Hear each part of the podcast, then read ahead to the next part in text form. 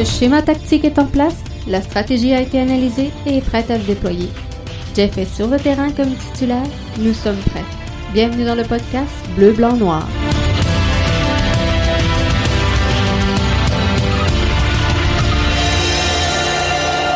Bonsoir tout le monde et bienvenue au podcast Soccer Bleu, Blanc, Noir, l'édition du 31 août 2020. Jeff Morancy qui est là avec vous pour l'idée, encore une fois, cette 100e épisode donc du podcast, que vous l'écoutiez en podcast vidéo, que vous l'écoutiez lors des balados donc disponibles sur Apple, sur Google, sur Spotify, sur Spreaker, bien sûr notre plateforme de prédilection, sur iHeart Radio. Donc on est disponible sur vraiment toutes les plateformes. Vous pouvez l'écouter en version audio via YouTube, ou encore Facebook, ou encore Twitter.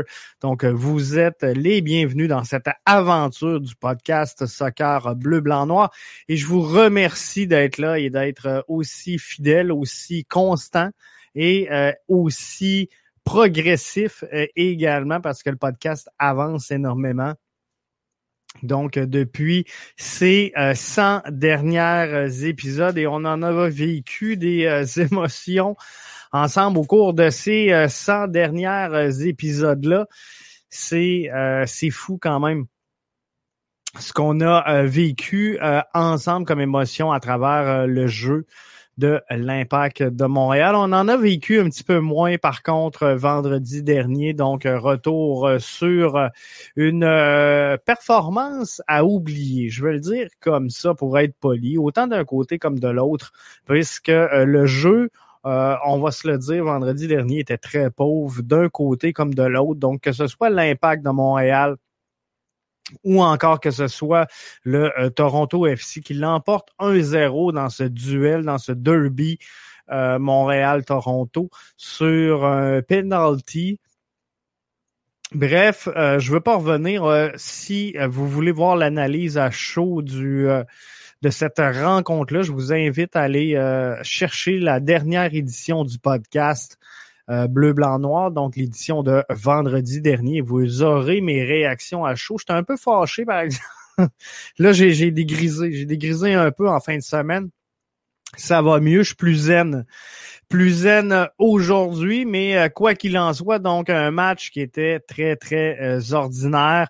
Et ce qui a manqué à l'Impact définitivement, c'est cette combativité-là qui était beaucoup plus présente dans le match contre Vancouver. Je veux vous admettre que les deux formations ne sont pas du tout les mêmes, ne sont peut-être pas même, certains pourront dire, dans la même catégorie, donc Vancouver et Toronto.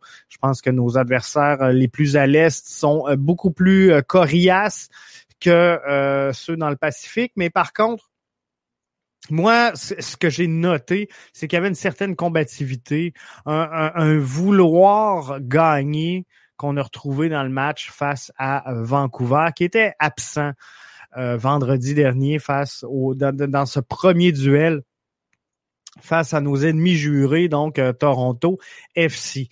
Toronto l'a emporté. Est-ce qu'on peut parler d'une domination? Moi, je pense pas. Domination au niveau de la possession, oui. Encore faut-il que tu sois en mesure de faire quelque chose, de créer quelque chose avec cette possession-là. Donc, ça a été très pauvre d'un côté comme de l'autre dans cette rencontre-là. Alors, je veux pas m'éterniser sur la rencontre de vendredi dernier parce que, comme je vous dis, il n'y a pas grand-chose à analyser. Il y a des matchs, des fois, qu'il faut que tu prennes, tu mettes de côté, tu mettes à la poubelle et qu'on dise, OK, on a eu une mauvaise dans le système. On va essayer de se reprendre et on va essayer d'avancer. Donc, en fin de semaine, et quand je vous dis que je suis beaucoup plus zen aujourd'hui, en fin de semaine, je me suis rattrapé dans quelques podcasts que j'écoute. Et bien sûr, j'ai écouté donc l'épisode numéro 5 du podcast Dans le vestiaire, podcast animé par Ali Gerba et Reda Agouram. un podcast de haut voltige, on va le dire comme ça, qui mettait en vedette deux géants de la télé au niveau du football, du soccer, donc au Québec. Je parle bien sûr de Vincent Destouches et Frédéric Laure, deux personnes pour lesquelles j'éprouve énormément de respect dans la façon de leader leur travail, dans la façon de leur rendre.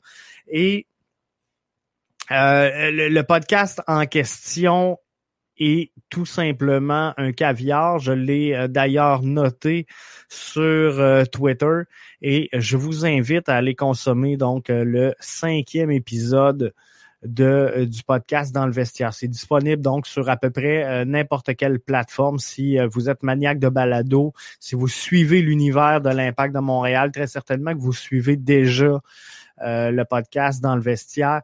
Mais si c'est pas fait, je vous invite sincèrement à aller écouter ce podcast-là. C'est de toute beauté. Et Vincent Destouches est sans aucun doute dans le monde du soccer québécois un des analystes que j'apprécie le plus, que je respecte le plus également, de par la livraison qu'il fait professionnelle à chaque fois qu'il doit livrer donc une opération. Et j'aime écouter Vincent Destouches et il avait dans le podcast, donc numéro 5, plusieurs points importants au niveau de pas du climat ambiant, mais de la culture soccer au Québec. On parlait également de l'impatience des fans et de ce négativisme ambiant donc qui existe dans l'aura de l'Impact de Montréal. Et c'est un peu ce qui m'a amené pour cet 100e épisode-là à dire « Ouais, tu sais, des fois, tu sais, je m'en cacherai jamais.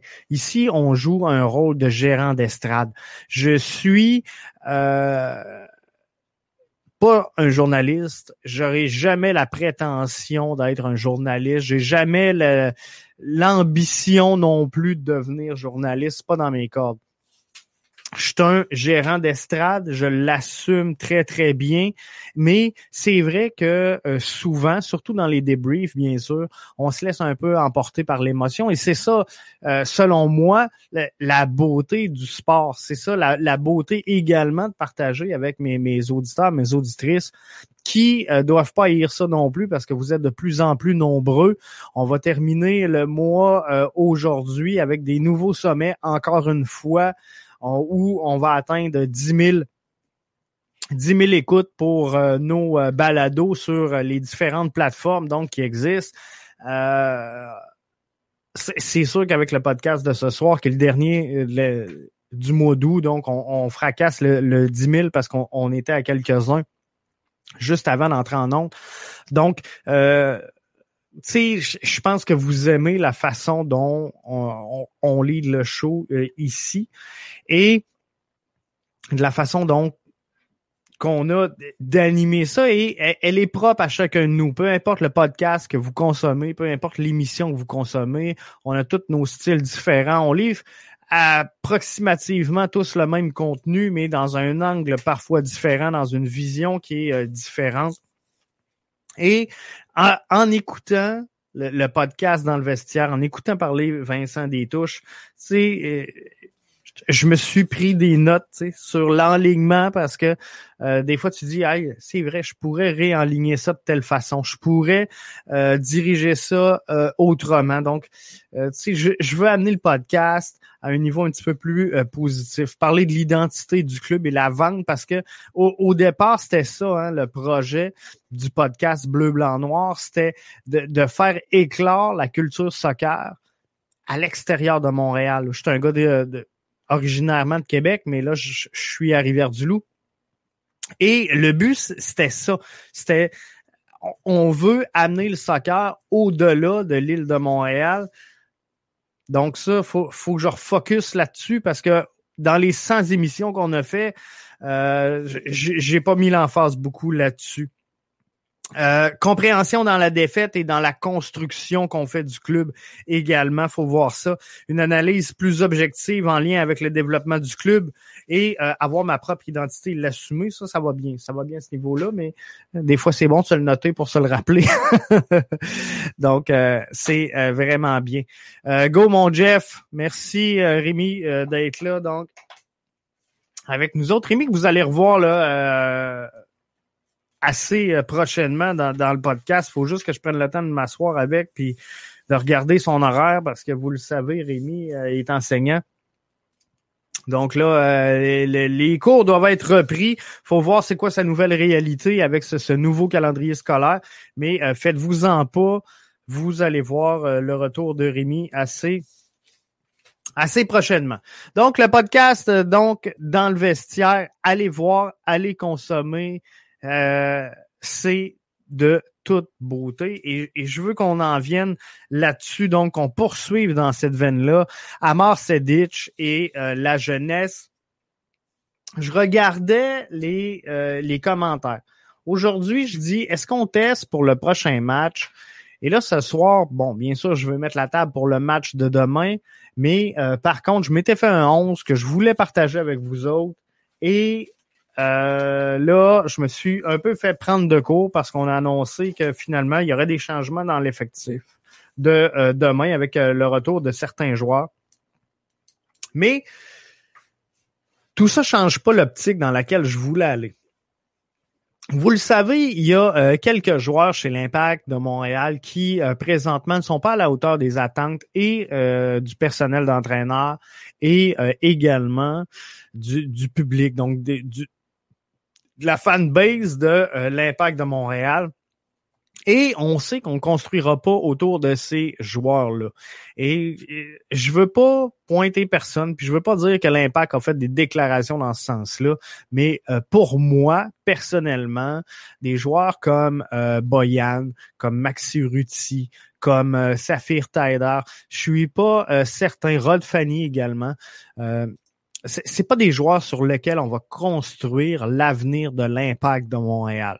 Et on a pris un virage quand même, sans dire jeunesse chez l'Impact de Montréal, mais clairement, l'Impact est en train de se forger une identité avec l'arrivée d'Olivier Renard, avec l'arrivée également de Thierry Henry. Et ça, je pense que c'est de bon augure. Ça regarde bien parce que si je regarde qu'est-ce qui va bien présentement chez l'Impact de Montréal, qu'est-ce qui fonctionne avec l'Impact de Montréal, si vous êtes là, gênez-vous pas de mettre des commentaires, mais on a quoi qui fonctionne et qui est positif présentement dans l'entourage de l'Impact. On a Binks, on a Wanyama, on a Waterman, on a Maciel, on a Kyoto. Et c'est tous des joueurs qui sont issus de l'arrivée Thierry Henry et Olivier Renard. Donc, on est en train, tranquillement, pas vite, de mettre fin à l'ère, aux ères, je devrais dire ça, précédentes, et bien sûr à l'ère Rémi Garde. Et vous le savez, quand Rémi Garde est parti, j'étais de ceux qui disaient qu'on n'a pas été assez patient à l'égard de Rémi, qui, somme toute, avait quand même sur papier un résultat assez positif. Je pense qu'il a mal compris un peu son rôle, mais en tant qu'entraîneur-chef, il a mal maîtrisé son rôle au niveau de l'embauche des joueurs, mais au niveau de son rôle d'entraîneur-chef, je pense qu'il a fait ce qu'il pouvait faire et il a rendu quand même de bons services à l'Impact.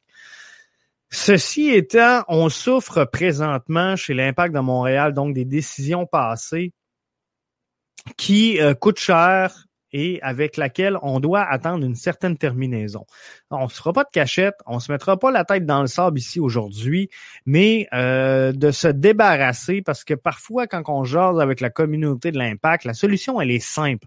Il faut se débarrasser de joueurs qui sont étiquetés comme étant du bois mort, hein? Les Maxi Urruti, les Boyan qu'on est en train de perdre patience dans son cas tranquillement pas vite, des Saphir Taider également, des joueurs qui sont bons quand ils sont à un pic mais qui ils vont en vaguant un petit peu. Donc Ça, on aimerait ça, éliminer ça. Et Evan Bush, présentement, qui gruge une place quand même importante sur la masse salariale de l'Impact, mais c'est des joueurs qui, présentement, représentent un mauvais potentiel. Puis je le sais qu'on est dans un mercato, mais pas facile de transiger ces joueurs-là ou de les vendre ou de les transférer, peu importe, appelez-le comme vous voulez. C'est une situation qui est assez délicate pour l'Impact, qui devra malheureusement, selon moi, attendre la fin de certains contrats pour renflouer son effectif, continuer donc de réaligner le club.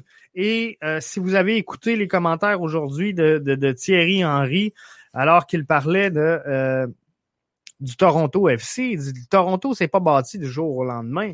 Et il faut amener un petit peu cette patience-là avec la direction de l'Impact de Montréal. Ça a pris quoi? 4 ans, 5 ans? Remonter et vraiment amener le Toronto FC dans une position dominante. Donc oui, on peut faire des ajouts après ça. Un coup qu'on a l'identité du club, un coup qu'on a le schéma établi, qu'on sait quel joueur, quel type de joueur on veut à chacune des positions.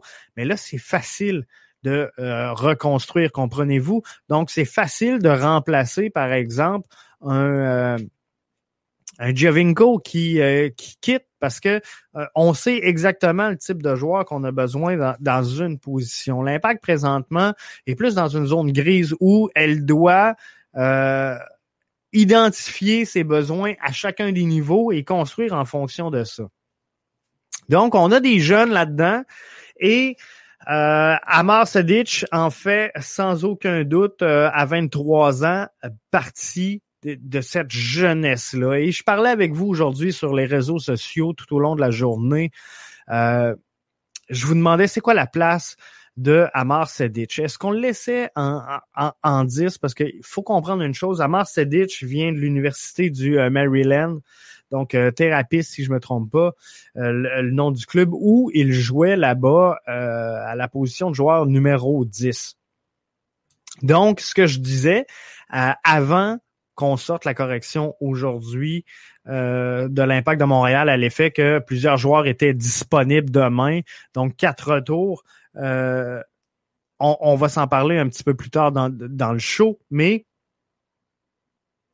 on a donc Amar Sedjic qui pourrait jouer en 10, OK? Est-ce que c'est là qu'il va? Est-ce qu'il va en 8? Est-ce qu'il va en 6? On pourra en débattre si vous voulez, ça va me faire plaisir.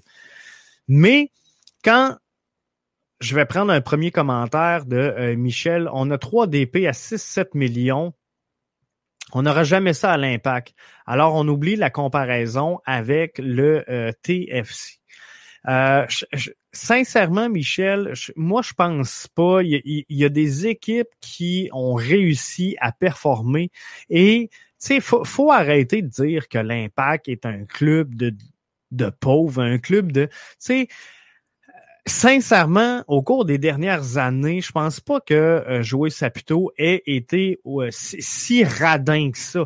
Le problème est qu'on a fait des mauvais choix. Et quand tu investis, quand tu as un club, quand tu as une formule gagnante, parfois, dans une réalité, ça te dérange pas de sortir un 6, un 7 millions. Mais il y a des étapes à franchir, Michel, avant qu'on arrive à ça du côté de l'Impact, et ça, je te l'accorde. Et la comparaison avec le TFC, comment je pourrais dire? Elle va nécessairement arriver tout le temps, OK? On va toujours comparer parce que c'est notre ennemi direct, parce que c'est un affrontement direct avec TFC dans notre association. Donc, la comparaison, elle va toujours se faire. Est-ce qu'on est capable d'avoir le dessus sur le TFC? La réponse est oui, et ça n'a pas obligé de coûter 3 DP à 6-7 millions de dollars. On peut construire par l'intérieur, on peut avoir d'excellents jeunes qui vont faire le travail et qui ne seront pas nécessairement, je devrais plutôt dire, des DP qui vont générer donc un 6-7 millions.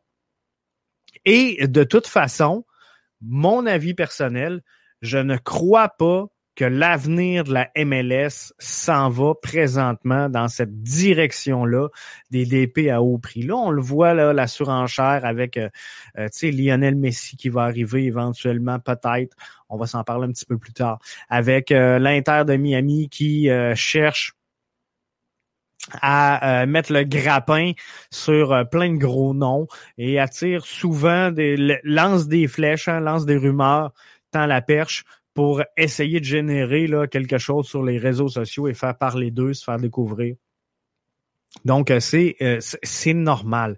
Mais si la MLS veut se départir de cette étiquette de ligue de retraités, faut arrêter d'aller chercher des joueurs, des DP qui seront payés une fortune pour évoluer en MLS alors qu'ils sont en fin de carrière. Moi, je pense que la MLS doit devenir, pour le moment, une ligue de développement, dans le fond, de talent, une ligue de tremplin pour les joueurs qui iront s'établir, bien sûr, en Europe.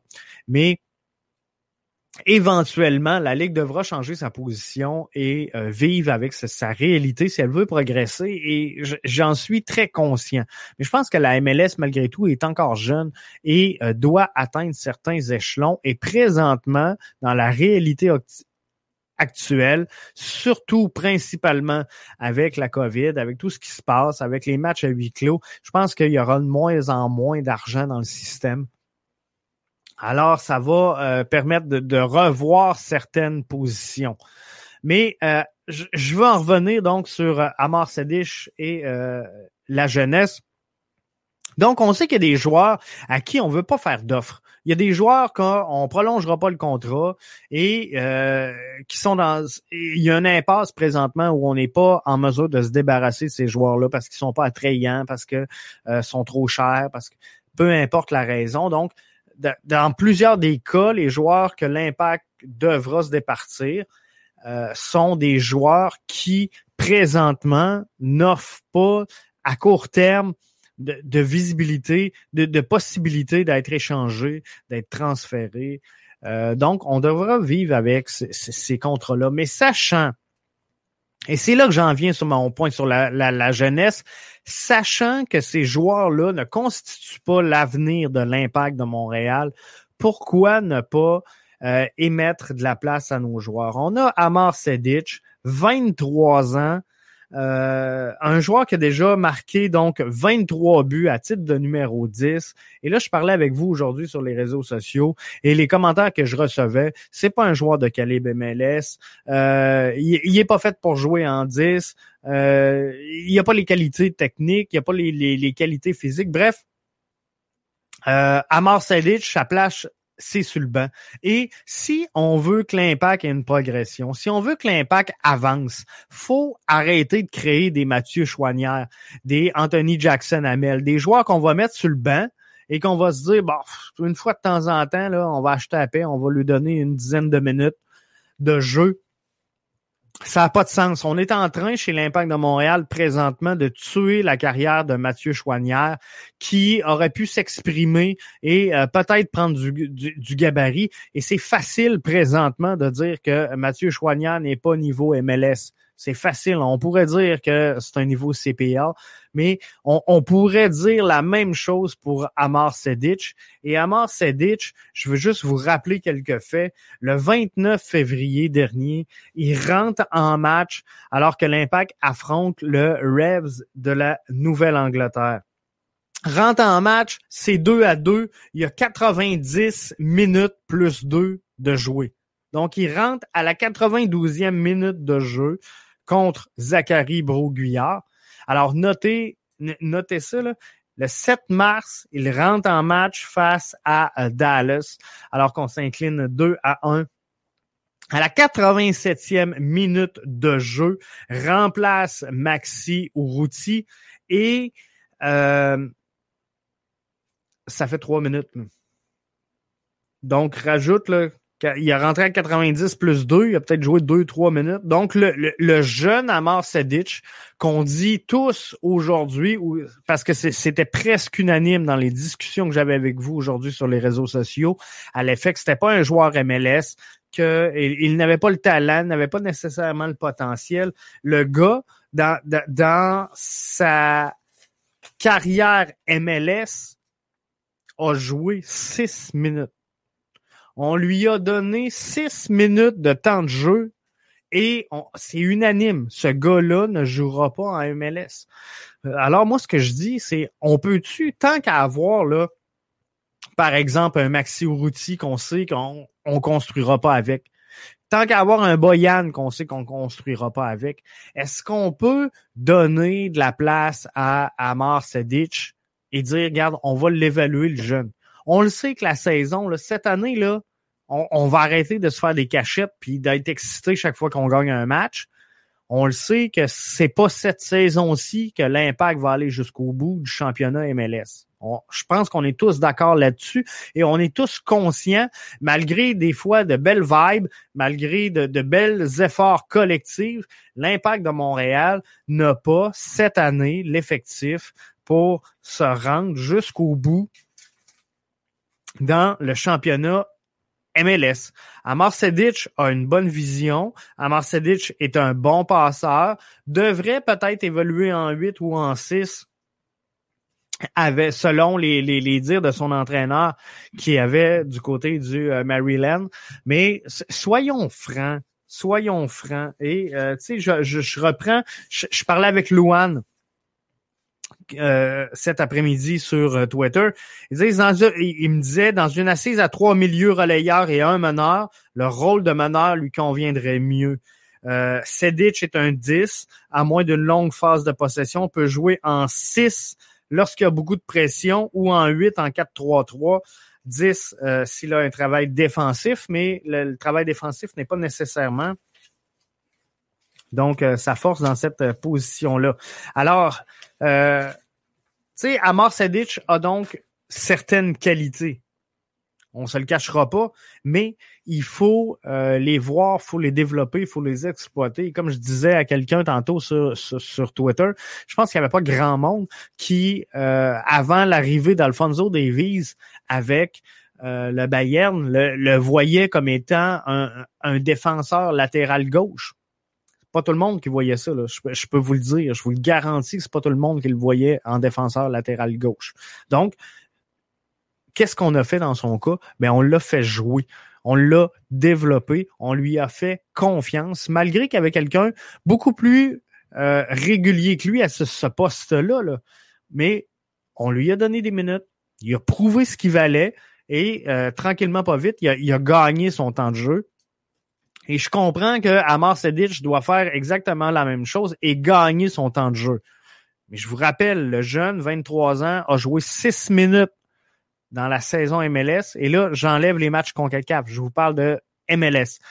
Donc, a joué 6 minutes avant le dernier match. Le dernier était peut-être pas nécessairement la performance, je vous l'accorde, la plus convaincante. Mais je pense que faut donner également la chance aux jeunes de s'exprimer, d'être à l'aise, de prendre sa place. Là, on a la chance de jouer un deuxième match consécutif contre Toronto. On va en jouer un autre contre Toronto également. Donc, on a un Amar Sedjic qui sait un peu plus, bon, qu'est-ce qui va se passer sur le terrain, a vu évoluer Toronto, a joué cette rencontre-là, donc le vécu sur le terrain, dans la réalité des choses. Puis je comprends que les minutes de jeu, j'ai été entraîneur, je comprends que les minutes, t'es gagnes à l'entraînement. T'es gagnes, tu sais, mais l'intensité d'un match a rien à voir avec un entraînement. Donc oui, c'est bon l'entraînement, puis oui, je le sais qu'il faut que tu travailles fort. Donc il faut qu'à l'entraînement, tu prouves que tu es en mesure de jouer.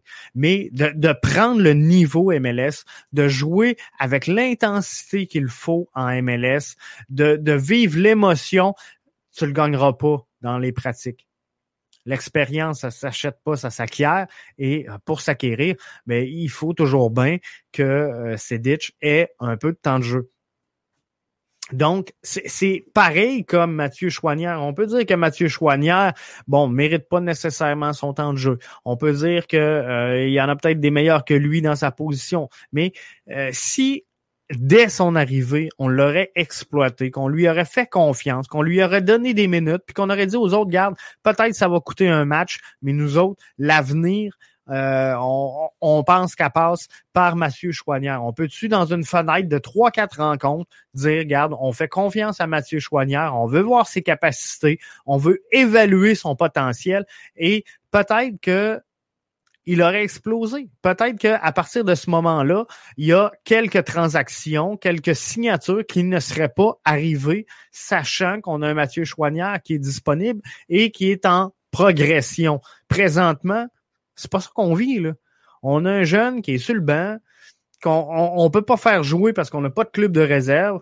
Donc, il gruge son frein sur le banc et c'est pas bon. C'est pas bon pour lui, c'est pas bon pour son mental, c'est pas bon pour sa confiance. C'est pas bon non plus pour le club parce qu'on a un joueur qui sert à rien, qui t'ajoute pas de profondeur parce que là, il est là, il est sur le banc, tu sais que tu l'utiliseras pas. Bref, faut changer ça. Il faut faire confiance aux joueurs qu'on met en place. Donc, moi, je pense que faut donner du temps. Et Amar Sedjic aurait dû être dans l'alignement de demain, si c'est mon choix. Sachant qu'on se rend pas au bout du championnat MLS, sachant également qu'on va pas bâtir autour des éléments qu'on a présentement dans certaines positions. Donc, faut juste être conséquent avec la vision qu'on a. Michel, en commentaire via Twitter, nous dit « Ça a toujours été le cas à l'Impact de Montréal. On n'a jamais donné une vraie chance aux jeunes qu'on recrute. Et ça, c'est un problème viscéral. C'est un problème qui va crouler l'Impact si on ne change pas cette façon de faire. » Et moi, je pense qu'il est temps. Il est temps pour l'Impact de le faire. Puis il est temps pour l'Impact d'avoir une relation différente avec son auditoire, avec son fanbase, pour dire « Hey, écoutez les fans, je comprends que si on perd un match, on est une équipe de bas fond, on devrait jouer en CPL, on n'a pas le calibre MLS, on n'a pas de l'argent d'Atlanta United, que de jouer Saputo, c'est un mangeux. » Hein? On se comprend. Bref, toutes les raisons sont bonnes pour être négatif quand l'Impact perd un match. Mais quand Saphir Taider fait un extérieur du pied, ah ben tabarnouche, on l'a tué le club, pis c'est donc bien sensationnel. Et wow! Bref, faut comprendre la position de l'Impact, vivre avec, l'accepter et entrer en mode solution, comprenez-vous? Fait que, puis moi, je veux pas, puis je vais faire un aparté avec le hockey, je le sais qu'il y en a plein d'entre vous qui n'aiment pas ça, mais c'est important de le faire. Je veux pas que l'Impact devienne un autre Canadien de Montréal. Et c'est ça qu'on est en train de faire, puis c'est ce qu'on reproche aux Canadiens, puis c'est exactement ce qu'on fait, gang.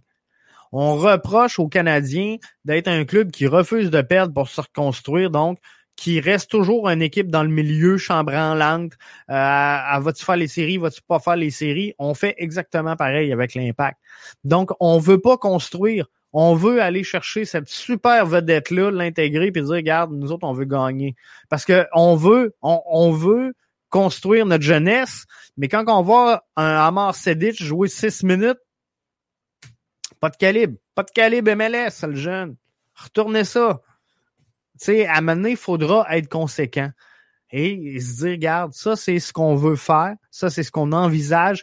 Voici le plan de développement. C'est par là qu'on s'en va. Et l'assumer, comprenez-vous? Puis si ça coûte une saison de misère, ben moi, j'aime aussi bien ça. Si on me dit que cette saison-ci, on vit une saison de misère, mais que dans 3 ans, dans 4 ans, on va avoir un bon club, qu'on va être sérieux, qu'on a une vision, qu'on fait confiance et qu'on est patient avec notre entraîneur-chef et notre directeur sportif. Moi, j'adhère au projet. Moi, j'embarque dans ce projet-là et je suis là puis je soutiens l'Impact de Montréal. Et je pense que, tu sais, j'en reviens aux notes que j'avais tantôt. Avec Binks, Wanyama, Waterman, Maciel, Kyoto. Je pense que le duo Thierry Henry et Olivier Renard ont démontré qu'il y avait un plan précis et un plan qui fonctionne. Donc, soyons patients. On ne l'a pas été avec Rémi Garde. On ne l'a pas été souvent à l'égard de nos entraîneurs-chefs. peut-être que c'est le moment de se donner une chance, de se donner le temps de construire.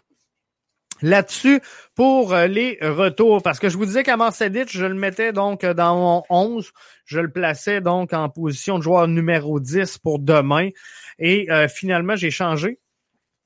Puisqu'il y aura des retours importants, autant d'un côté que de l'autre, demain, donc, Anthony Jackson-Hamel sera disponible, tout comme Boyan, Samuel Piette et Saphir Taider, donc 4 joueurs qui reprennent du service demain pour l'Impact de Montréal. Du côté de Toronto, Laria, on va le savoir demain, un petit peu avant la rencontre. Lui qui est blessé est présentement à une cheville. Donc, c'est au jour le jour. Donc, on verra comment ça évolue.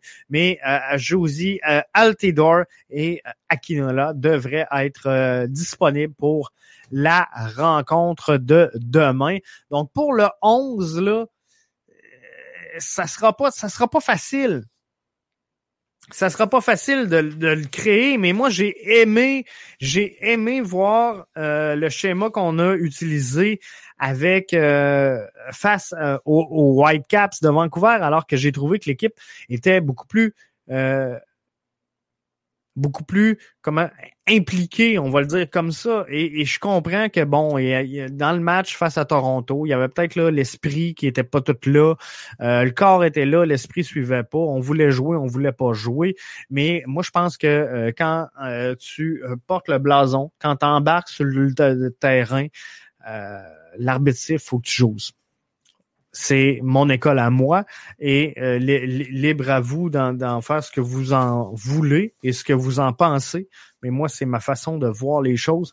À minute du moment où on se dit on joue le match, qu'on veuille ou non, on joue le match et tu peux pas te donner à 50% parce que le gars qui est là, qui est dans les estrades, qui a payé son billet, sont juste 250, mais ils ont tous payé et il peut pas dire...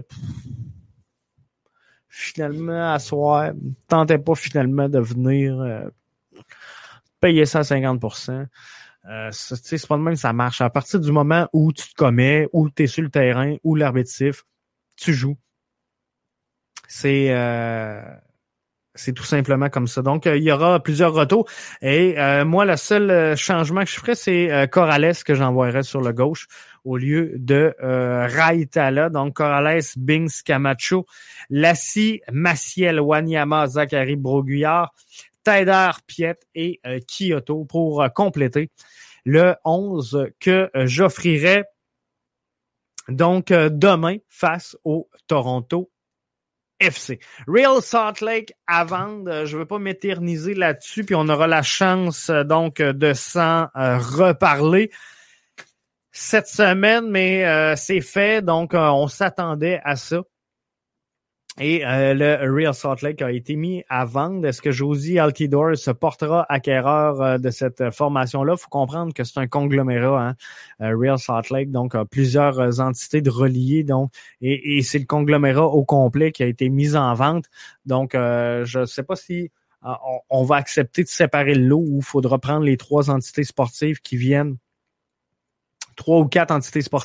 avec le Real Salt Lake, mais quoi qu'il en soit, donc selon Forbes, Real Salt Lake est évalué à 255 millions, je pense, si je me trompe pas. Fait qu'il faudra quand même des poches assez profondes pour se permettre l'aventure MLS avec Real Salt Lake, mais c'est fait, c'est à vendre et je pense que c'est une bonne chose dans les circonstances. En terminant, dossier que je trouve plate, c'est Lionel Messi. Triste fin, pareil, avec le Barça. Donc, on s'attendait à une meilleure sortie que ça de Lionel Messi. Et je comprends que il y a des pressions énormes au sein du Barça présentement. Pression des fans, pression des joueurs, pression de la direction. Donc, ça va un peu dans tous les sens. Et tout le monde essaie de tirer la couverte, mais quoi qu'il en soit, ça va coûter cher. Ça va coûter cher le départ de Lionel Messi. Ça va coûter cher au Barça. Ça va coûter cher également à l'équipe qui va finalement mettre la main sur Lionel Messi. Tout le monde s'entend présentement. Ça semble presque confirmé que ce sera Man United. Et tout ça va amener Lionel Messi donc à quelque part en MLS pour les 3 dernières années de sa carrière avec le NICFC. J'espère qu'ils j'oseront plus au Yankee Stadium rendu là sur une surface affreuse de terrain de baseball, parce que là, c'est vrai qu'on va avoir l'air d'une ligue de retraités, je peux vous le confirmer. Mais tu sais, au-delà de tout ça, je trouve ça triste, la fin de Lionel Messi avec le Barça. Mais que voulez-vous? It's money talk, business is business également. Bref, il y a plein de choses qu'on pourrait analyser longtemps dans le cas de ce départ-là. Annoncé, faudra voir s'il va se confirmer. Mais ça regarde dans ce sens-là. Je vous invite à être là demain en terminant. Demain, donc, avec nous pour le débrief tout de suite après la rencontre Montréal-TFC. Donc, on sera là. On espère une grosse performance de Montréal lors de cette rencontre-là. Moi, ce que je veux voir, c'est 11 joueurs sur le terrain qui se donnent pour le blason, qui se défoncent pour le maillot qu'ils portent sur le dos. Et au-delà de tout ça, dans la victoire comme dans la défaite, je suis capable d'accepter la défaite si... elle est bien conduite, comprenez-vous? Si demain, TFC est vraiment supérieur à Montréal, mais que Montréal met toute la gomme, je suis capable d'accepter la défaite. Mais la défaite, quand il n'y a pas d'émotion, la défaite, quand les joueurs ne sont pas impliqués, quand le collectif ne crée rien, j'ai un peu plus de difficultés. Donc, allons-y en collectif et je suis certain que l'Impact a ce qu'il faut pour vaincre Toronto FC. Victoire de 2-1 demain, je vous l'annonce. Victoire de 2-1 de la troupe de Thierry Henry. À demain tout le monde.